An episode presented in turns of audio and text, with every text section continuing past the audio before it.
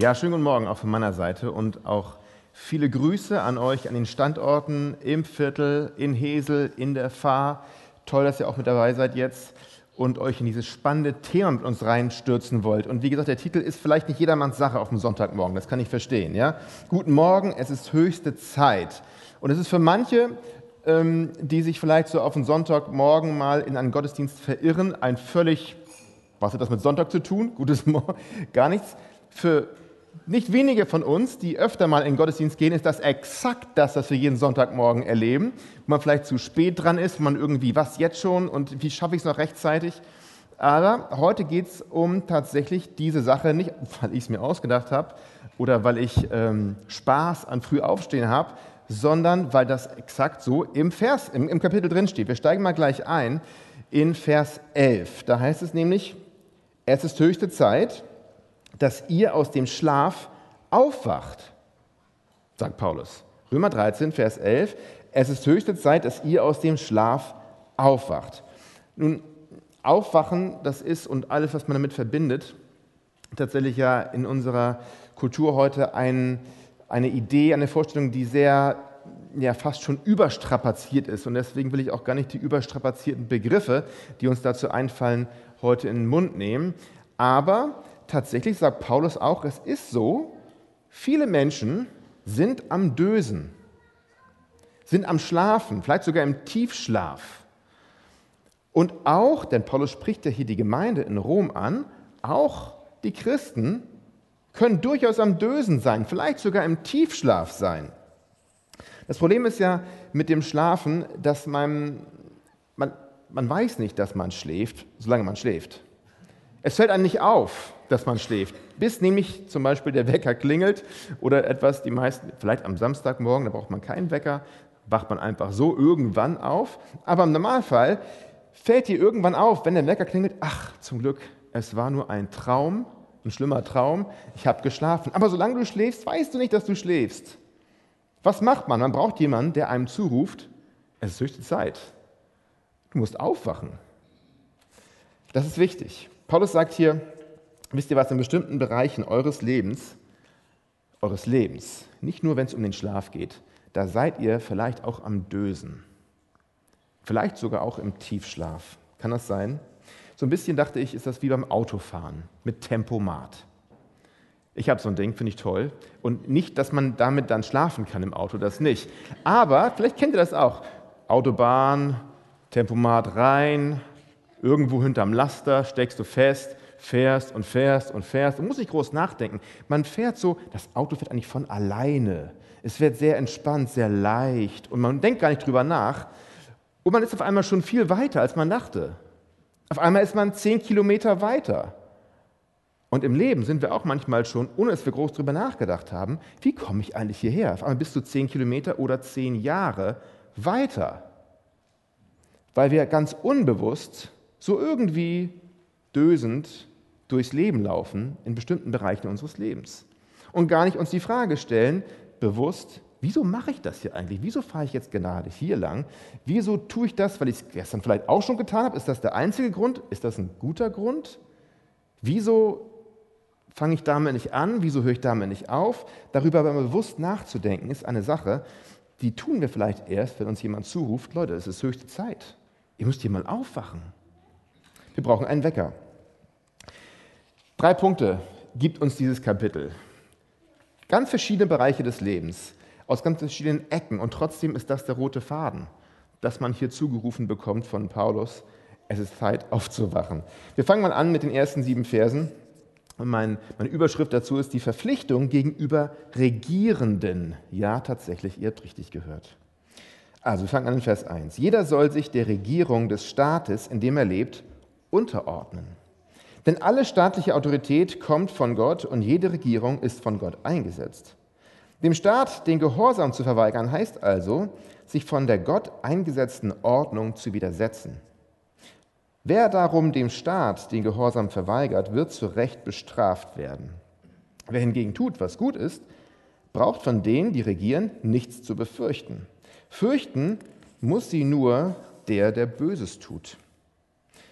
Du möchtest doch leben, ohne dich vor der Regierung fürchten zu müssen. Dann tu, was gut ist, und du wirst sogar noch Anerkennung von ihr bekommen. Denn die Regierung ist Gottes Dienerin, und du sollst durch sie Gutes empfangen. Wenn du jedoch Böses tust, hast du allen Grund, sie zu fürchten. Schließlich ist sie nicht umsonst Trägerin der richterlichen Gewalt. Und darin ist sie Gottes Dienerin. Indem sie den Schuldigen zur Verantwortung zieht, vollstreckt sie an ihm das Urteil des göttlichen Zorns. Es ist also notwendig, sich dem Staat unterzuordnen und das nicht nur aus Angst vor der Strafe, sondern auch, weil das Gewissen es fordert. Darum ist es auch richtig, dass ihr Steuern zahlt. Denn die Beamten sind Diener Gottes, die ihre Pflicht tun, damit der Staat seine Aufgaben erfüllen kann. Gebt jedem das, was ihr ihm schuldet. Zahlt dem, der Steuern einzieht, die Steuern. Zahlt dem Zollbeamten den Zoll. Erweist dem Respekt, dem Respekt zusteht. Und erweist dem Ehre, dem Ehre zusteht. Amen. Höre ich ein Amen von euch? Ist vielleicht nicht so üblich hier bei uns, aber ich weiß, ja, ihr habt drauf gebrannt, da Amen zu sagen an der Stelle, oder? Besonders mit den Steuern wahrscheinlich, ja. Ganz egal, wie schwierig sich das, diese sieben Verse anhören für uns heute in Bremen oder in Deutschland, ähm, wir wissen alle, das war viel, viel schwieriger noch für die Leute, die es ursprünglich mal gelesen haben, nämlich in Rom im ersten Jahrhundert. Bitte, was, was, was soll ich tun, wenn es da hieß, Steuern, das waren viel, viel höhere Steuern. Wenn es da hieß, einen Staat respektieren, den Leuten sich unterzuordnen, das war nicht irgendwie eine Regierung, die wir gewählt haben, mehrheitlich, sondern das war ein ganz anderer Schnack. Und Paulus im Ernst, diesen Leuten, die so ernst nehmen, schwierig. Also wie war das Verhältnis eigentlich damals, will ich mal kurz die Frage stellen, zwischen Christen und zwischen den Regierenden damals im ersten Jahrhundert, also in Rom, bei den Christen, die hier angesprochen sind. Ihr müsst euch vorstellen, als die Christen im ersten Jahrhundert auf einmal sehr schnell sehr viel mehr wurden, die vermehrten sich und keiner wusste so genau wie. Warum auf einmal alles, wo kommen diese ganzen Jesus-Nachfolger her? Und wer ist überhaupt Jesus? Wo kommt er her? Palästina? Nazareth? Komisch. Sehr eigenartig. man stellte sich ganz früh dann die Frage, an einem besonderen Punkt, wurde man misstrauisch, was machen wir damit mit diesen Christen, wenn die sich dem Kaiserkult verweigern? So eine Hälfte, ungefähr ab Hälfte des ersten Jahrhunderts bis in die zweite Hälfte rein, gab es immer mal wieder einen Kaiser, also einen Cäsar, der der Meinung war, schon zu seinen Lebzeiten wollte er als Gottkönig verehrt werden. Nicht erst nach dem Tod, das gab es häufiger, das war ganz normal im Römischen Reich, aber auch schon zu Lebzeiten wollten die als Gottkönig verehrt werden. Die Christen bestanden darauf, dass es aber nur einen Gottkönig gab. Nur einen. Und der hieß weder Caligula oder Nero oder Domitian, sondern der hieß Jesus Christus. Oder mit Captain America zu sprechen, ich kann nicht widerstehen. Es gibt nur einen Gott, Ma'am, und ich bin sicher, der zieht sich nicht so an. Auch ihr habt den Film gesehen, ich freue mich darüber. Also waren die, waren die Christen rebellische Bürger? Waren die Christen rebellische Bürger, die vielleicht sogar den inneren Frieden bedrohte? Das war die Frage im Römischen Reich. Wenn die nicht an diesem Kaiserkult teilnehmen, weil sie einen anderen Gottkönig haben, schwierig. Paulus sagt hier ganz ausdrücklich nein. Die Christen sind sogar eigentlich die besten Bürger und die besten Untergebenen, die sich irgendein Herrscher nur wünschen kann. Warum? Weil sie niemals eine Revolution anzetteln würden. Die Christen würden niemals eine Revolution anzetteln. Warum? Weil sie wussten, das Reich Gottes in dem sie sich sehen, das ist nicht von dieser Welt. Das hat ihnen ihr Herr gesagt. Und weil der Herr, dem sie ihr ganzes Leben gegeben haben, ihm Dinge gesagt hat wie dies hier zum Beispiel, Matthäus 5, Vers 43. Ihr wisst, dass es heißt, du sollst deine Mitmenschen lieben und du sollst deine Feinde hassen. Ich aber sage euch, liebt eure Feinde und betet für die, die euch verfolgen. Also vor denen musst du gar nicht dich fürchten, äh, dich fürchten, lieber Cäsar in Rom. Äh, die Christen, die fangen nichts Schlimmes an, ganz im Gegenteil, die kannst du einsperren, die kannst du sogar foltern. Die werden sogar noch für dich beten. Im Lukas-Evangelium heißt es sogar, segne die, die euch fluchen. So sind die Christen. Also keine Sorge vor den Christen, die fangen keinen inneren Stress an im Land. Aber Paulus spricht hier noch einen Grund an, warum Christen dankbar für weltliche Regierung sein sollten. Nämlich weil sie überzeugt sind, dass der Mensch in seinem Innersten nicht gut ist. Und da haben sie eine andere Idee, ein anderes Menschenbild, als das viele andere haben. Vielleicht nicht im Römischen Reich, aber in den verschiedenen politischen Systemen, die wir auch in Europa so in den letzten Jahrhunderten mitgemacht haben. Bis heute ist man da eher skeptisch. Ist der Mensch in seinem Innersten eher gut oder ist er böse? Und die Christen sind da sehr pessimistisch. Die Christen glauben, dass in dem Innersten des Menschen, da schlummert gar nichts Gutes. Und deswegen braucht eine weltliche Regierung, warum? Als Segen von Gott, um Chaos und Anarchie und Mobgewalt in Schach zu halten. Könntest du dir vorstellen, und wahrscheinlich kannst du es nicht, wie es aussehen würde, wenn tatsächlich hier bei uns der Stärkere komplett regiert? Keine Polizei, keine Regierung. Der, wer zuerst an eine Waffe kommt, der darf schießen. Irgendwelche Banden ziehen, marodieren durch die Straßen, vielleicht durch dein Haus und sagen, jetzt wohne ich hier. Kann man sich nicht vorstellen, aber Leute, die, das Potenzial zu so einem Verhalten, das schlummert in jedem menschlichen Herzen. Das Potenzial dazu, unfassbar schlimme Taten zu verüben, schlummert in jedem menschlichen Herzen. Nicht nur in irgendwelchen Ländern weit weg, wo wir das in den Nachrichten sehen. Weltliche Herrscher sind gedacht als Schrecken gegen das Böse. Aber was, und das ist natürlich die drängende Frage, was passiert eigentlich, wenn jetzt die Herrschenden selber böse werden? Was passiert denn mit denen? Was sollen, wie sollen wir uns denn da verhalten? Ist also ziviler Ungehorsam, könnte man sagen, für Christen immer falsch. Was passiert, wenn es zu einem Konflikt kommt zwischen Glauben und Regierenden? Es gibt einige Beispiele in der Bibel, die das Thema schon ansprechen, lange bevor Paulus das gemacht haben. Fallen euch vielleicht auch ein. Daniel zum Beispiel im Alten Testament, der betet, obwohl es ihm verboten worden war vom König der ein Gesetz erlassen hatte. Auf keinen Fall zu deinem Gott beten, nur zu mir. Daniel sagt, nee, mach ich trotzdem. Zieh das durch. Oder denk an die Hebammen in Ägypten zur Zeit von Mose, als der geboren wurde, wo es einen Befehl gab, die Hebammen sollen die neugeborenen hebräischen Jungs töten. Und diese beiden tun das nicht, die besetzen sich dem Befehl. Oder Esther, Königin Esther, persisches Reich, noch später wieder. Es gab einen Befehl, auf keinen Fall vor, also in die Gegenwart des Königs treten. Auch sie durfte das nicht. Und sie tut es trotzdem, um um Gnade zu bitten für ihr Volk, für die Juden.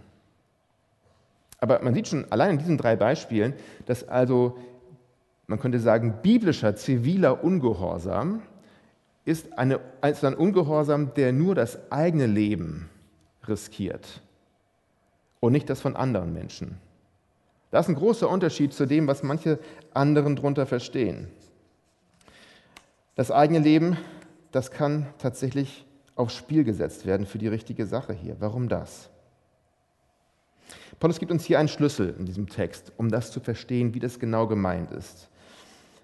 Man darf es nämlich nicht so, sich so vorstellen, als ob es da zwei Mächte gäbe in der Welt oder in deinem Land, zwischen denen man sich immer unterscheiden muss. Da ist hier also der Cäsar oder die Polizei oder was auch immer und hier wäre Gott. Und ich muss mich entscheiden, wem ordne ich mich jetzt unter. Das ist nicht, wie das sich Paulus hier vorstellt. Das ist nicht, was die Bibel meint, sondern wir alle, sagt er, stehen immer unter Gottes Herrschaft. Immer. Gott selbst vertraut ja gerade auch den Regierenden ihre Macht an, sodass sie dann das, also man könnte sagen, die Unterordnung damals unter Cäsar geschieht im Vertrauen auf Gott. Geschieht im Vertrauen darauf, dass Gott regiert. Und sie ist immer auch Unterordnung unter Gott. Gott, ich glaube dir, dass du tatsächlich herrschst, auch über diesen Herrscher, der für mich sehr bedrohlich und sehr stark aussieht und sehr laut.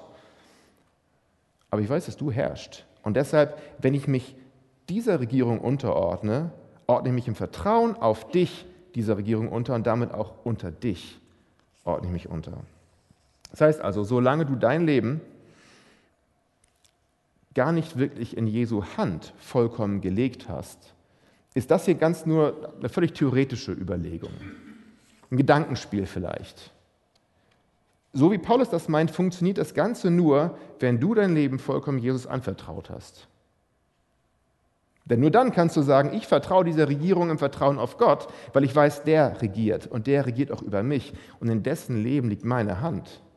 Und ich weiß nicht, ob, wo du da stehst, aber ich würde dich auffordern, heute das zu tun, wenn du das noch nicht getan hast. Hast du dein Leben wirklich vollkommen in Jesu Hand gelegt, der wirklich regiert, der den Herrschenden ihre Macht gegeben hat? Sie werden sich genauso vor dem verantworten müssen, von dem sie ihre Macht haben. Wir alle werden vor dem gleichen Richter stehen. Und einige von uns fühlen sich sehr schwach in diesem Leben, andere fühlen sich sehr stark in diesem Leben, aber letztlich werden wir alle unser Knie beugen vor dem einen, von dem alle Macht kommt und dem alle Macht gehört. Meine Frage ist jetzt, worin besteht eigentlich das Dösen, von dem ich am Anfang gesprochen habe, in diesem Bereich? Also wenn es um die Regierenden geht, um die Verpflichtung gegenüber den Regierenden. Wie könnten wir da schlafen vielleicht, sodass Paulus uns zuruft, hey, es ist Zeit aufzuwachen. Zum Beispiel, indem wir eben vergessen, dass Christus regiert. Wenn du vielleicht so durchs Leben gehst und dir alle möglichen Dinge Angst machen, beim Nachrichtenschauen ähm, oder sonst wo, denkst du daran, dass Christus wirklich regiert. Er hat gesagt, mir ist gegeben alle Macht im Himmel und auf Erden. Alle Macht. Glaubst du das wirklich? Oder bist du da eingeschlafen? Hat sich vielleicht irgendwie beim Hinterherfahren vor dem Vordermann auf der Autobahn im Leben irgendwie ein Denken eingeschliffen, wo man das irgendwie vergessen hat? Wo sich das nicht mehr so richtig anfühlt oder so wahr anfühlt, weil alle anderen Herrschenden, die sind viel lauter und die sind viel, das ist viel realer. Der Druck, der von woanders kommt, aus weltlicher Macht, der fühlt sich bedrohlich an vielleicht, obwohl bei uns nicht wirklich. Aber ist dir klar, dass Christus regiert, dass ihm alle Macht gegeben ist im Himmel und auf Erden? Du kannst nie aus seiner Hand fallen. Und an dieser Stelle möchte ich gerne darauf hinweisen, dass heute, falls ihr es nicht wusstet, weltweiter Gebetstag ist für verfolgte Christen. Und wie gesagt, das ist eine Realität, die bei uns sich weit weg anfühlt, aber es ist trotzdem gut darauf hinzuweisen. Vielleicht sind wir auch da eingeschlafen und vergessen das manchmal, dass es Länder gibt auf der Welt, wo Verfolgung von Christen für ihren Glauben Alltag ist. Und äh, wenn du dich dafür interessierst, unten haben wir ein paar Materialien ausgelegt von äh, Open Doors, die sich da sehr engagieren in diesem Bereich. Oder googelt das gerne mal zu Hause, wenn ihr Zeit habt, danach später, und vielleicht bringt ihr euch ein. Äh, oder betet für verfolgte Christen. Mein zweiter Gedanke, also Verpflichtungen gegenüber den Mitmenschen. Wir lesen mal weiter bei Vers 8. Bleibt niemand etwas schuldig. Was ihr einander jedoch immer schuldet, ist Liebe. Denn wer den anderen liebt, hat damit das Gesetz erfüllt. Wenn nämlich das Gesetz sagt, du sollst nicht die Ehe brechen, du sollst keinen Mord begehen, du sollst nicht stehlen, du sollst der Begierde keinen Raum geben, dann sind diese und alle anderen Gebote in dem einen Wort zusammengefasst, Liebe deine Mitmenschen wie dich selbst. Die Liebe tut dem Mitmenschen nichts Böses an. Darum ist die Liebe die Erfüllung des Gesetzes. Paulus kommt jetzt also von den Regierenden, also sagen wir vom Gesetz des Landes zum Gesetz Gottes. Was sagt Gott? Was ist sein Gesetz? Er sagt, liebe deinen Nächsten. Er kommt hier von den Verpflichtungen gegenüber den Regieren, Regierenden zur Verpflichtung gegenüber den Mitmenschen. Wir schulden unseren Mitmenschen immer Liebe, heißt es hier. Da kann keiner was gegen haben, oder? Ich meine, das ist eine tolle Sache. Die einzigen, für die es vielleicht ein Problem ist, das sind wir Christen selber. Wenn uns das gesagt wird. Du schuldest deinen Mitmenschen immer Liebe. Und da muss man nicht lange drüber nachdenken. Das ist eine viel höhere Anforderung als das, was irgendein Cäsar oder irgendjemand der Herrschenden, sonst der Regierenden von dir erfordern kann. Steuern zahlen fühlt sich manchmal fies an, aber jeden, alle Zeit Liebe zu schulden, zu schulden, das ist eine andere Ansage. Deshalb ist es so wichtig, dass wir das nie vergessen, dass Gottes Gesetz der das hier so formuliert, das ist niemals der Weg zu Gott. Wir bekommen niemals gesagt, das und das musst du tun, jeden Menschen lieben, damit Gott dich annimmt. Das würden wir nie schaffen, Leute. Dann wären wir vollkommen hoffnungslos verloren. Wir würden am ersten Tag aufgeben. Wenn das die Bedingung wäre, dass wir Gottes Kinder werden können, keine Chance, nicht mal für die Besten von uns. Aber dieses Gesetz, diese Aufforderung, jeden zu lieben, immer, das ist nicht der Weg zu Gott, das ist der Weg mit Gott.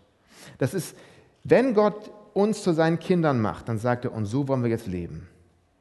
Ich möchte in euch Gestalt annehmen, ich möchte durch meinen Geist in euch realer und realer werden und ich möchte in meinem Reich, dass da Liebe regiert. Und darin werden wir wachsen, mehr und mehr, dort hineinwachsen, jedem Liebe zu geben, weil wir sie jedem schulden. Und die Frage ist, was bedeutet jetzt lieben eigentlich ganz konkret? Das klingt so ein bisschen allgemein. Liebe deinen Nächsten. Was ist das eigentlich ganz genau? Und genau da hilft uns das Gesetz weiter, Gottes Gesetz, so wie es hier formuliert hat. Denn es ist nicht unsere Aufgabe, Liebe zu definieren. Ja, Liebe ist ein schwammiger Begriff. Nicht nur Nächster ist vielleicht ein bisschen vage für manche, auch lieben. Würde man Leute fragen, was heißt eigentlich lieben? Oh, man wird bestimmt verschiedene Arten von Definitionen bekommen, was es genau heißt. Aber Gott selbst definiert, was es heißt, zu lieben. Wir sollten auch nicht einfach vage die ganze Welt lieben, sondern, das, ist natürlich ganz schwierig zu machen, ich liebe die Welt, aber deinen Nächsten, deinen Mitmenschen. Und das Gesetz beantwortet mir nicht die Frage, wie ich das tue und was es genau heißt. Das Gesetz gibt mir, oder diese Aufforderungen, die wir hier gelesen haben, die geben mir einen Rahmen von dem. Aber es ist deine und meine Aufgabe, dich dann die Frage zu stellen, jeden Tag tatsächlich, was braucht mein Nächster, der an meine Tür klopft? Auch im übertragenen Sinne von mir aus. Das müssen wir konkret herausfinden. Also was bedeutet es, genau den Mitmenschen zu lieben, der in meiner Gegenwart an meine Tür klopft, in meiner Stadt? Was heißt das für den? Was heißt es für mich, diese Person, die da Hilfe braucht, was, die mir hier über den Weg läuft? Was heißt das genau? Und ähm, ich gehe jetzt nicht weiter darauf ein, habe da nicht die Zeit für. Aber in Markus 2 und Markus 3 gibt Jesus selbst sehr gute Beispiele dafür, wie er das Gesetz aus dem Blickwinkel von Nächstenliebe neu auslegt. Da ist ein Beispiel mit dem Schaubrot und ein Beispiel in Markus 3 mit einer Heilung, mit einer ähm, verkrüppelten Hand. Und gehe das gerne mal durch. Was macht Jesus da? Um zu zeigen, wie geht man mit dem Gesetz um, aus dem Blickwinkel von Nächstenliebe, um sich die Frage zu stellen, was heißt es, wenn ich dieser Person, die hier gerade in mein Leben kommt, wenn ich die lieben soll, denn ich schulde ihr Liebe immer. Was heißt das? Was heißt es denn hier oder andersrum? Ist es da vielleicht Zeit aufzuwachen an dem Punkt? Schönen guten Morgen. Aufwachen in Bezug auf Nächstenliebe. Bleibt niemand etwas schuldig? Was einander jedoch immer immer schuldet, ist Liebe. Ich glaube, so ein Leben erfordert echt Wachsamkeit. Es ist so leicht, da einzudösen. Es ist so leicht, sich an Dinge zu gewöhnen, wie, naja, vielleicht nicht unbedingt bei dieser Person, bitteschön.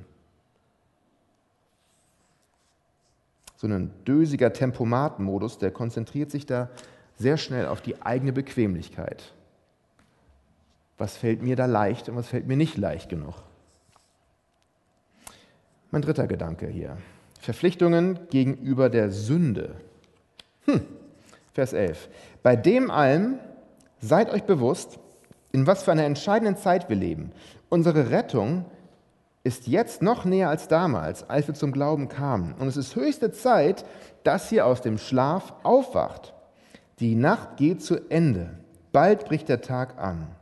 Darum wollen wir uns von allem trennen, was man im Dunkeln tut, und die Waffen des Lichts ergreifen. Lass uns ein einwandfreies Leben führen, mit dem wir im Licht des Tages bestehen können. Ein Leben ohne Schlemmen und Saufen, ohne sexuelle Ausschweifung, ohne Streit und Rechthaberei. Legt das alles ab und zieht ein neues Gewand an, Jesus Christus, den Herrn. Beschäftigt euch nicht länger damit, wie ihr der Begierden, ihr die Begierden eurer eigenen Natur zufriedenstellen könnt. Also wer Jesus nachfolgt, der hat Verpflichtungen, wie wir gesehen haben, gegenüber den Regierenden, eine vernünftige Unterstützung könnte man sagen und auch gegenüber den Mitmenschen, Nächstenliebe, christliche Nächstenliebe, aber keine Verpflichtung gegenüber der Sünde. Wenn also jemand an deine Tür klopft und sagt, ich habe Hunger, dann gib ihm was zu essen. Wenn Sünde an deine Tür klopft und sagt, ich habe Hunger, lass sie hungern. Lass sie verhungern. Ja? Paulus stellt leider fest, dass manche Christen gerade in Bezug auf Sünde, wie wir in Vers 11 gesehen haben, häufig schlafen und sehr, sehr dösig sind. Und dass wir uns da sehr schnell auch an Dinge gewöhnen, ganz unbewusst so in so einem Tempomat-Leben vor sich hinfahren. Worin besteht das Dösen in Bezug auf Sünde? Nämlich vielleicht darin, dass man diesen Kampf gegen Sünde nicht mehr aktiv annimmt. Da steht man in einem Kampf. Vielleicht war das früher mal so, vielleicht hat früher dich etwas in deinem Leben sehr gestört, eine Angewohnheit. Irgendwann ist dir klar geworden, das mache ich ja andauernd, das ist schrecklich, ich mag das nicht und ich will irgendwie was dagegen, ich will das nicht mehr sehen in meinem Leben. Und irgendwann ist aber diese Angewohnheit so sehr eingeschliffen gewesen, ganz genau wie im Tempomat über die Autobahn zu fahren. Und es ist einfach jetzt so. Und dann vergisst man das. Man gewöhnt sich dran an Dinge, die einmal gestört haben, die einmal aufgeregt haben. Und man hat den Kampf irgendwie aufgegeben.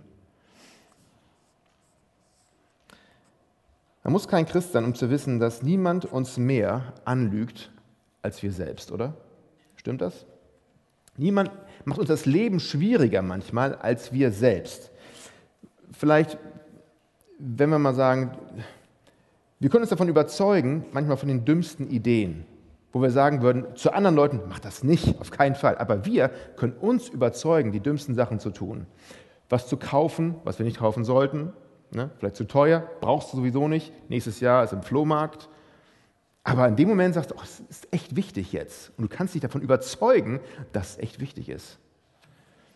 Oder weil wir zu bequem sind, das Richtige zu tun. Vielleicht zu bequem.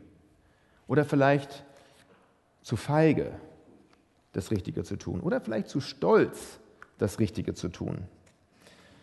Und unser Herz kann uns immer wieder super Gründe liefern dafür, warum wir das nicht tun sollten, was wir eigentlich tun sollten und warum wir das tun sollten, was wir nicht tun sollten. Unser Herz kann es überzeugen, wie nichts anderes. Die Bibel beschreibt es in Jeremia 17, Vers 9. Überaus trügerisch ist das Herz und bösartig. Wer kann es ergründen? Also bitte stell dir die Frage, wer als einmal, wenn du das nächste Mal irgendwo hörst, du musst nur auf dein Herz hören.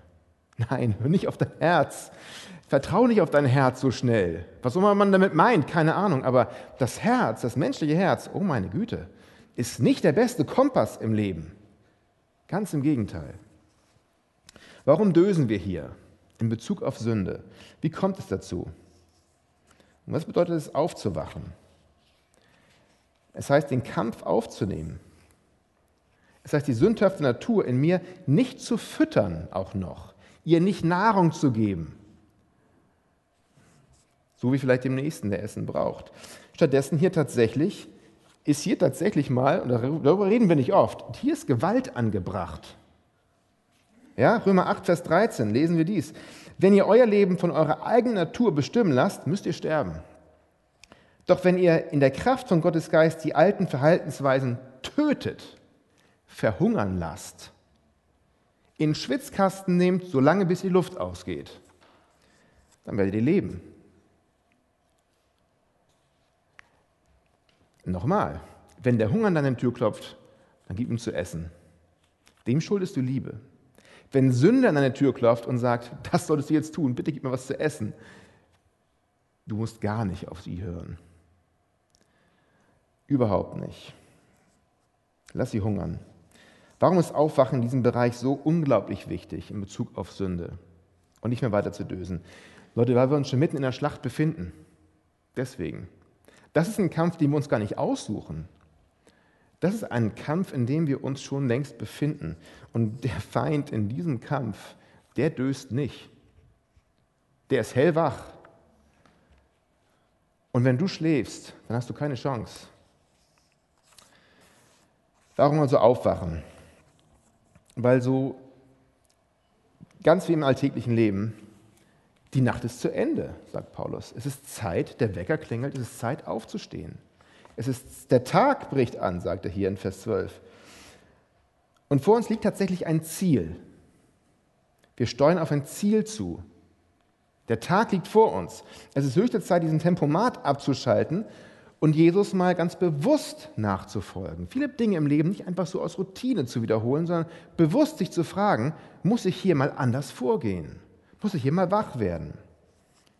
In Bezug auf die Regierung nochmal. Ja? Vertrauen auf Christus, dankbar zu sein für unsere Regierung, sie aktiv zu unterstützen vielleicht, für sie zu beten. bei den nächsten Nachrichten, wo irgendwas meiner Meinung nach Blödes gemacht worden ist, nicht unbedingt sofort sich aufzuregen und zu spekulieren, was da für Ideen dahinter stecken und so weiter, hinterhältige Gedanken, sondern ganz bewusst Gott für unsere Regierung danken. Nämlich dafür, dass wir keine Anarchie haben bei uns. Zu wissen vor allen Dingen auch, dass Gott über allem regiert. Da müssen wir unbedingt aufwachen. Im Vertrauen auf Christus auch unsere Mitmenschen nicht nur vage zu lieben, sondern sich bewusst zu fragen, was heißt es ganz konkret, diese Person hier zu lieben, die mir da gerade begegnet ist. Vielleicht in der Kantine, im Gym, auf dem Schulhof, auf der anderen Seite von der Hecke. Was heißt es ganz konkret, diese Person zu lieben, denn ich schulde ihr Liebe. Und in Bezug auf Sünde nicht mehr zu dösen, sondern den Kampf tatsächlich anzunehmen, anstatt den Appetit auch noch zu füttern und anzufüttern, vielleicht wie beim Angeln. Was heißt das für uns? Ich würde uns auffordern, uns diese Fragen zu stellen. Nicht ganz, nicht ganz bequem, überhaupt nicht. Aber es ist Zeit aufzuwachen. Es ist Zeit aufzuwachen. Lass uns einen Moment darüber nehmen, darüber nachzudenken, werden wir jetzt noch ein Lied hören.